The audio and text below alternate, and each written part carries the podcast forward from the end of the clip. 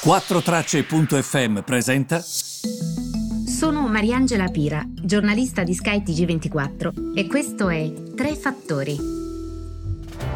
Buongiorno, benvenuti Tre Fattori del 2 novembre. Allora, partiamo subito innanzitutto dalla COP26 che prosegue. Ieri il Presidente del Consiglio ha detto da soli non si risolve, bisogna che tutti comunque ci impegniamo su questo fronte, ma soprattutto io vorrei mh, ricordare che oggi sono state dette delle cose importanti. Innanzitutto dal ehm, presidente Modi, il quale ha detto sostanzialmente che loro vorrebbero ehm, portare l'India a emissioni zero entro il 2070 e tanto che molti hanno detto, mm, caspita, Modi è riuscito a dire delle cose più importanti di altri come Johnson, come Biden, come appunto gli stessi paesi eh, europei. Quindi evidentemente è molto molto importante ehm, questa decisione, ma soprattutto ehm, Biden ha fatto capire che stanno andando avanti in modo concreto sul fronte delle emissioni, perché che cosa ha detto? Ha detto che ehm, in qualche modo eh, saranno eh, stabilite regole molto più stringenti sulle emissioni di metano dovute alla produzione di gas e di petrolio. E anche questo è importante, si è espressa già anche l'EPA, che è l'Agenzia di protezione dell'ambiente negli Stati Uniti. I leader di quasi 200 200 paesi proseguono dunque il loro confronto sul clima e noi ovviamente mh, mm, seguiamo. Ehm, eh, molti di loro hanno detto che è quasi un'illusione pensare che la battaglia sia vinta e soprattutto alla luce del fatto che Cina e India rimandano le scadenze al 2070. Però c'era anche chi pensava neanche lo facesse l'India, per esempio, una cosa del genere, che la Cina invece sia molto più indietro. Draghi, che era, ehm, aveva avuto diciamo, una narrativa un po' più legata al successo del G20, invece lì ha detto i soldi ci sono, usiamoli presto e bene, sono un po' deluso da alcuni paesi, quindi ehm, det- diciamo che è stato probabilmente un po' più sincero eh, a Glasgow rispetto alla narrativa, ripeto, utilizzata all'interno del, del G20. È stato un po' più chiaro e cristallino anche sui problemi e le difficoltà, fosse anche per il fatto che lì si sta parlando ovviamente di clima nello specifico ed è la difficoltà più grande che noi abbiamo in questo, in questo momento.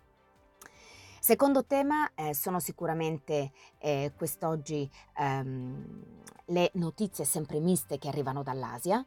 Come sapete c'è questo 11-11 che è mm, chiamato il Single Day, il giorno dei single, perché 1111 è la data di novembre che fa pensare appunto a numeri 1, quindi fa pensare ai single.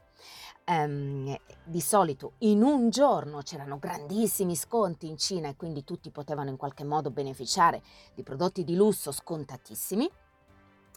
Quest'anno invece, proprio per i problemi, per il fatto che c'è questa politica della prosperità comune, per il fatto che si guarda, ehm, diciamo, non al lusso, ma certamente Xi Jinping sta, una, sta perseguendo un altro tipo di politica, ehm, le cose sono un po' più sommesse, non c'è più quella bambagia che si respirava in precedenza in Cina.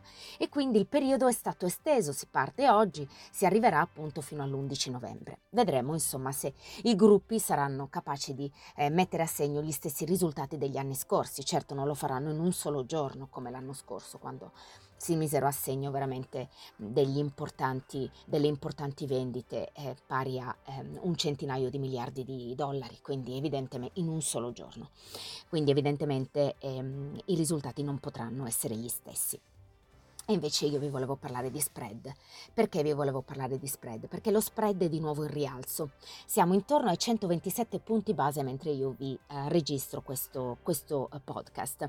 Perché è importante parlare di spread? Innanzitutto per, mm, e questo lo voglio dire ai ragazzi che mi seguono e alle ragazze, diffidate da chi vi dice che i giornalisti parlano di spread solo se c'è Conte, solo se c'è Renzi, solo se c'è quell'altro.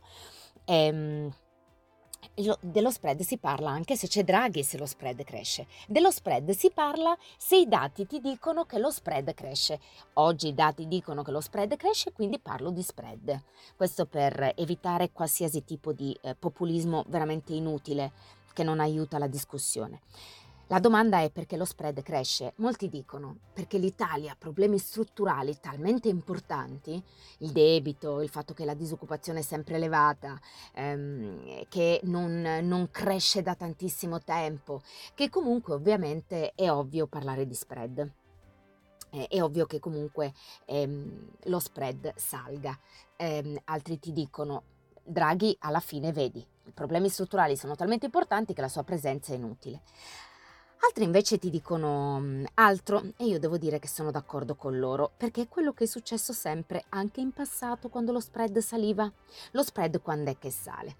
O quando ci sono dei problemi con l'Unione Europea, oppure quando ci sono dei problemi de- ehm, legati magari a ehm, tendenze a non rispettare dei numeri, per esempio sul fronte del deficit o del debito, oppure quando ehm, la paura è che eh, la Banca Centrale Europea possa comprare meno titoli di Stato italiani. Partiamo dall'inizio. Che cos'è lo spread? Lo spread è la differenza, detto differenziale, tra il rendimento del titolo di Stato decennale tedesco e il nostro. Cioè più ci si allontana dal rendimento tedesco, ricordate sempre, il rendimento di un titolo di Stato più sale, Argentina, ne, negli anni 2000, se il titolo di Stato argentino aveva un rendimento al 9, preoccupava perché significa che il rendimento di quel titolo di Stato è talmente elevato che quel titolo di Stato è rischioso, perché se ti dà il 9 è probabile che tu i soldi non li vedi indietro, perché il 9% è tantissimo, è quasi il rendimento di un titolo azionario, quindi porta a rischio. La Germania ha sempre rendimenti bassissimi perché se tu prendi un titolo di Stato tedesco è come se avessi il lingotto di Paperon de Paperoni, cioè una cosa importante, preziosa, tanto che meno eh, vale il rendimento, appunto ricordatevi l'esempio dell'Argentina che invece valeva tantissimo, più vale quel titolo di Stato, significa che quel titolo di Stato è sicurissimo, che sta investendo proprio nei lingotti di Paperon de Paperoni. Quindi più ci si allontana dal rendimento tedesco, cioè il nostro rendimento sale, più il paese è percepito rischioso. Semplicemente questo.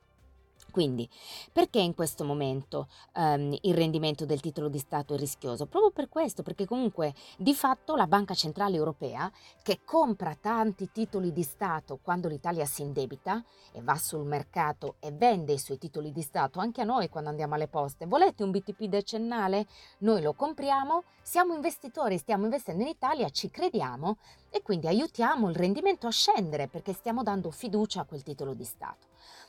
Se però il principale cliente della nostra pasticceria, cioè la Banca Centrale Europea, decidesse di acquistare meno titoli di Stato italiani, ed è quello che il mercato teme, eh, allora il rendimento inizia a salire perché molti investitori dicono, ah, la Banca Centrale Europea, che è così credibile, che è così istituzionale, compra meno titoli di Stato, allora il, ovviamente la paura qual è? Che il rendimento salga, che altri investitori ne comprino meno e oltre al fatto che comunque c'è un investitore importante che appunto io definisco il principale cliente della nostra pasticceria che ne compra meno.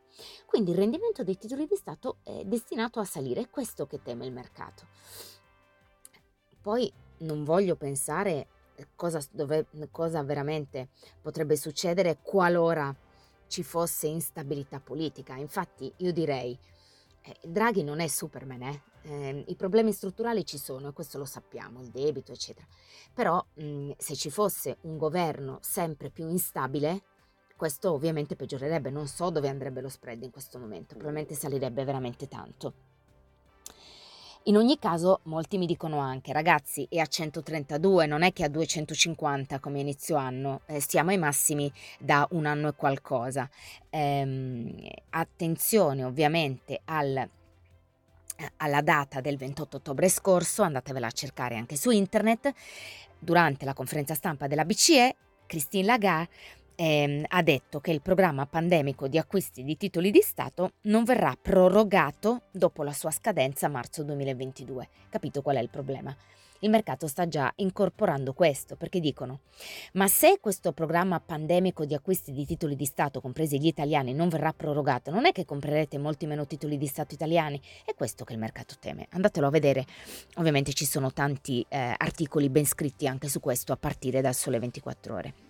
È come se la BCE allo stato attuale non avesse deciso come evitare eh, questo scalone negli acquisti da aprile in poi, cioè quanti ne comprerai, quando lo comunicherai al mercato. Certo che mi sento di dire mh, mm, la Lagarde non è proprio dal punto di vista comunicativo la migliore, eh? è già la seconda volta che fa questa stupidaggine, cioè nel momento della conferenza stampa non è in grado di calmare il mercato, cosa che chi sapeva fare molto bene? Draghi. Quando era in BCE comunicava cose anche abbastanza gravi, però riusciva sempre a calmare il mercato, questo va riconosciuto. Grazie per avermi seguito e ci ritroviamo domani!